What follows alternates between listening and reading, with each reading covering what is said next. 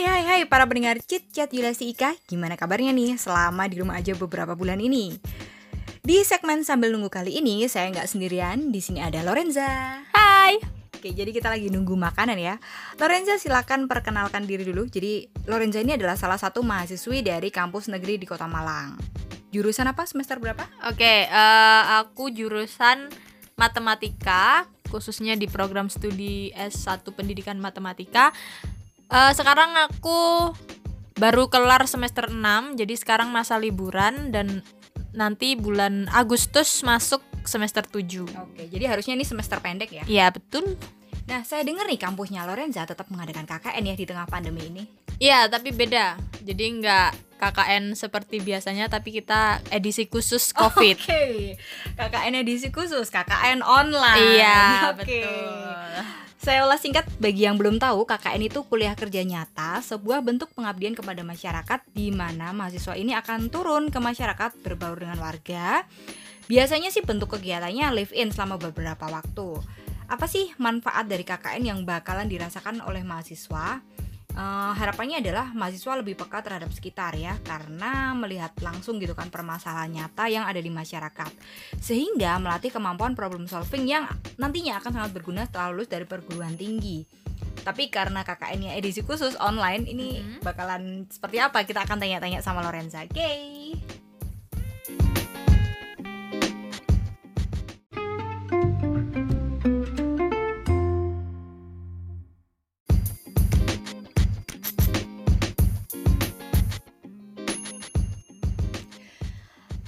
Lorenza, Hai. lebih produktif nggak sih selama masa pandemi ini di tengah segala keterbatasan? Kan ini di rumah aja ya. Ya, jadi kalau produktifnya ya kegiatan tuh kegiatan di rumah berjalan seperti biasa. Apa pun yang dilakukan online. Oke. Cuman ya itu waktunya lebih lebih semerawut ya. Oh, oke. Jadi susah ini ya manajemen waktunya kali ya Iya. karena kecampur-campur semua di Iya, rumah betul, semua. betul, Oke. betul. Nah, eh, saya kepo nih tentang KKN online. Terus ngapain sih di KKN online? Kan biasanya KKN tuh ya turun ke desa, survei, kemudian observasi, cari masalah. Bu- Bukan cari masalah apa ya? Melihat permasalahan gitu ya. Hmm. Kemudian bikin program kerja dan lain sebagainya. Terus kalau online ini gimana nih? Ya, eh, kalau online eh kalau online, kalau KKN yang sebelum-sebelumnya itu masih normal. Jadi kalau yang tahun eh, tahun berapa? 2019.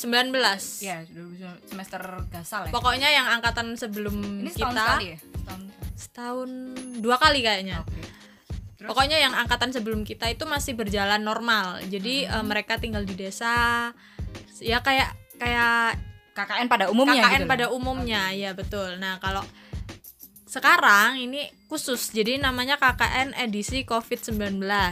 Serius dari kampus namanya gitu? Iya, betul. Dan itu udah ada kayak prosedur-prosedurnya, sistemnya Oh, seperti oke. apa memang sudah ada. Hmm. Nah, kalau untuk survei, survei kita tetap berjalan normal. Kita datang ke desanya, Mm-mm. cuman tidak seperti KKN sebelum-sebelumnya. Kalau Hmm. kalau sebelum-sebelumnya mungkin tidak dibatasi ya. Satu misalnya kan satu kelompok ada 20 orang. Mm-mm. 20 orang mau ke sana lihat survei lokasi nggak masalah. Kalau kita dibatasi. Jadi kita kemarin survei pertama kita cuman bertiga. Jadi dari anggota dua sama satu dosen pendamping Oke, terus? kayak gitu. Terus eh, untuk menemui perangkat desanya ya sama aja kalau mencari masalah kita koordinasinya eh, nggak langsung ke warganya. Oke. Jadi langsung ke perangkat desanya aja. Jadi memang lebih terbatas sih kalau KKN online ini kayak gitu. Oke, jadi eh, observasi, survei itu kalian tetap turun ke lapangan, cuma jumlahnya yang dibatasi. Iya, nah, terus betul. ini kan permasalahannya ada beberapa. Ini kan rekan mahasiswanya otomatis kelompoknya dari campur berbagai fakultas kan ya. Mm-mm. Nah, itu kan nggak semuanya ada di kota tempat Lorenza kuliah. Nah, terus Nah itu itu yang menjadi eh, salah satu masalah sebenarnya ya. Ya bukan masalah sih maksudnya eh, jadi kendala. kendala. Dibilang kendala ya jangan di tantangan, tantangan Nah, ya. ya, tantangan. Konotasinya positif. Iya iya betul betul. tantangan. Eh, jadi kebetulan di kelompok saya itu terdiri dari 20 orang. dan yang di Malang dan sekitarnya Hmm. itu hanya delapan orang Wow. itu delapan orang itu nggak di Malang kota ya Oh. jadi ada yang di Malang Selatan ada yang di Malang Selatan tuh dekat Lawang. pantai. iya jadi mau ke Malang kota itu jarak tempuh sekitar dua jam dulu Oke. Mm-mm.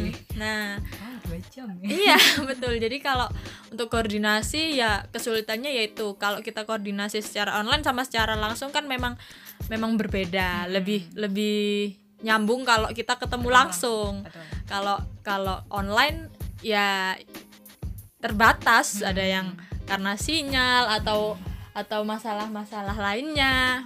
Jadi masalahnya di koordinasi dan kita nggak bisa memastikan kalau eh, semua bisa hadir ketika kita koordinasi itu. Oke. Berarti formasi kelompoknya tetap dari fakultas-fakultas itu Mm-mm. terus eh, berarti jumlah peserta per kelompok juga tetap sama dengan yang KKN bukan edisi khusus ya? Kalau jumlah peserta kurang tahu ya, cuman kalau yang eh, edisi ini rata-rata 15 sampai 20 15 sampai orang. 20 mahasiswa, satu dosen. Mm-mm. Oke. Lokasinya yang nentukan? Lokasi ditentukan dari kampus, cuman kita dari peserta masih harus ke desanya untuk perizinan. Oke. Jadi eh, kampus hanya merujuk lokasi, Ah, ah. kita yang melakukan perizinan. Kalau dari de- desanya setuju, kita bisa adakan proker-proker. Oke.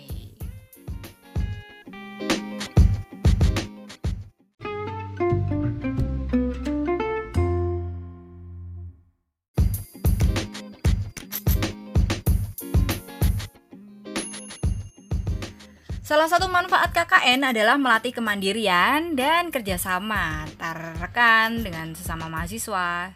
Nah, kalau online gini ada kesulitan apa sih ketika kerjasama? Nah, kesulitannya apa? Eh, yang jelas kan gini, kita dari 20 orang itu nggak semuanya saling kenal ya. Ya, Nah, itu tuh jadi, benar-benar stranger semua ya. Baik. ya gimana sih kita harus kerjasama sama orang yang nggak dikenal, sedangkan kita nggak ada kesempatan untuk bertemu semua, ya kan? Oh iya. Jadi kayak Baiklah, baiklah. Kencan buta ya. jadi awal pembentukan kelompok, awal awal di ini dibagi kelompok kan keluar edarannya dari kampus tuh. Oke. Sret pembagian kelompoknya ini ini ini ini, ini. Eh, ada CP-nya di situ, CP kelompok. Oh iya. Nah. Oke, terus? Untungnya saya kenal sama CP-nya ini, jadi agak enak ya ngechatnya ya. Hmm. Jadi eh, ya Satu kenal lah. fakultas. Kebetulan satu fakultas Oh, dan yang kan ada dua CP, yang satu satu fakultas, yang satu sa- satu UKM. Oh. Jadi jadi enak apa komunikasinya. Terus udah masuk di grup itu ya canggung kan. Eh, ketemu. Enggak kalau sebelum sebelumnya kan mereka ada pembekalan. Iya. jadi mereka ada kesempatan buat ketemu dulu Betul, sebelum betul. bekerja sama. Nah ini enggak. Jadi kayak mau ngomong itu gimana? Nggak ngomong ya gimana? Kayak gitu kan. Nah kalau kerjasamanya ya itu tadi terbatas ya. Jadi kita cuman bisa saling pantau melalui ini media sosial. Media sosial. Ya, kita kebetulan pakainya WhatsApp grup utama kita pakai WhatsApp nah terus dari situ kita bagi-bagi kelompok lagi kan Hmm. bagi-bagi kelompok lagi ya mau nggak mau tiap kelompok itu harus kerjasama ya apa pun kendalanya Gimana caranya ya? gimana pokoknya ya? caranya dan sebenarnya yang sulit itu ketika kita harus menentukan program program kerja seperti itu Oke. Terus eh ya ngomongin tadi kan program kerja di mana biasanya tuh masing-masing kelompok KKN punya target yang akan nanti akan diselesaikan untuk menyelesaikan permasalahan yang ada di daerah tersebut. Nah, program kerja ini kan disusun bareng-bareng pastinya. Ada nggak sih mahasiswa yang free rider gitu?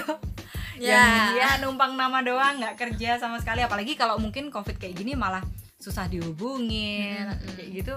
Ada nggak sih? ya kalau eh, manusia-manusia seperti itu ya saya nggak yakin pasti ada ya tapi biasanya memang ada cuman kalau situasinya seperti ini kita juga susah memastikan apakah dia ikut kerja atau enggak soalnya kan eh, kadang ada mereka yang membaca Mm-mm. tapi mereka nggak ikut komentar Jawab. Jadi silent reader gitu. Iya, mu- ada ada mereka yang seperti itu, tapi ada juga yang emang susah dicari itu ada.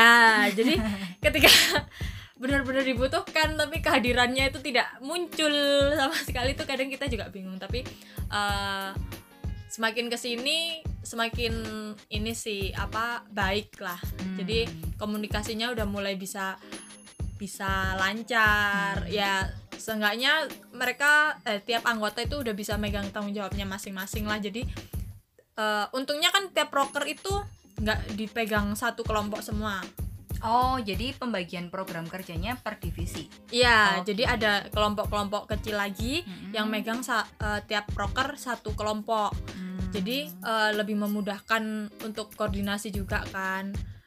Ya mau nggak mau eh, karena anggotanya cuma sedikit kan semuanya harus Iya, iya, terlibat.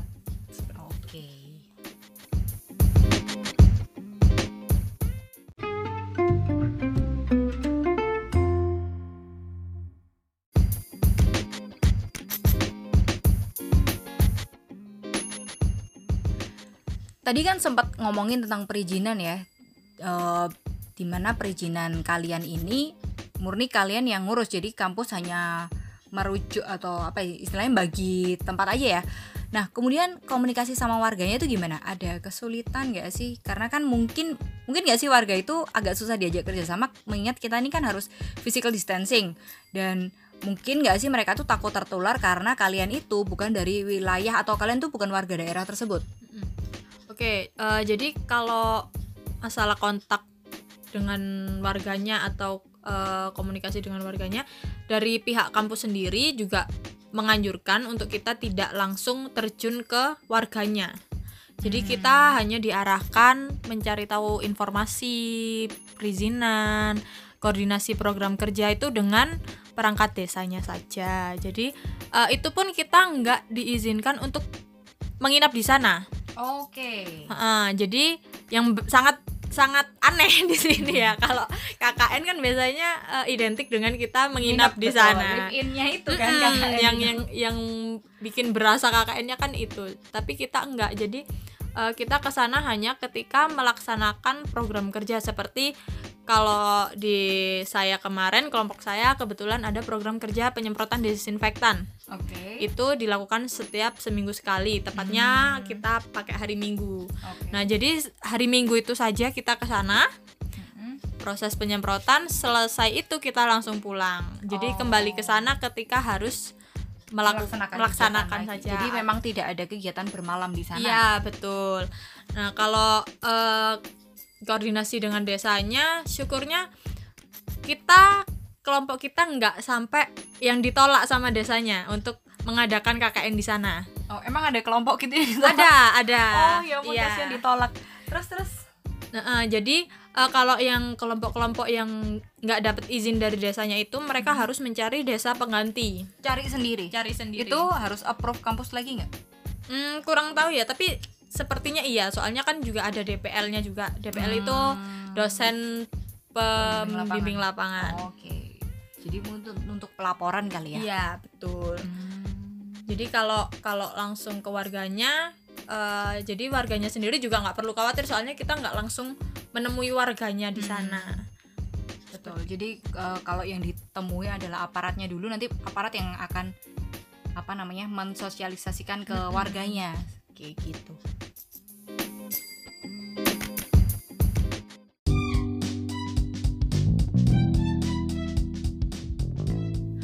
Oke, terima kasih Lorenza untuk cerita-cerita dan sharingnya tentang KKN online ya. ya sama-sama Semoga mm, KKN-nya berjalan dengan lancar. Baik, sekian chit chat di Lesika di segmen sambil nunggu kali ini. Kita ketemu lagi di episode berikutnya. Bye. Bye bye.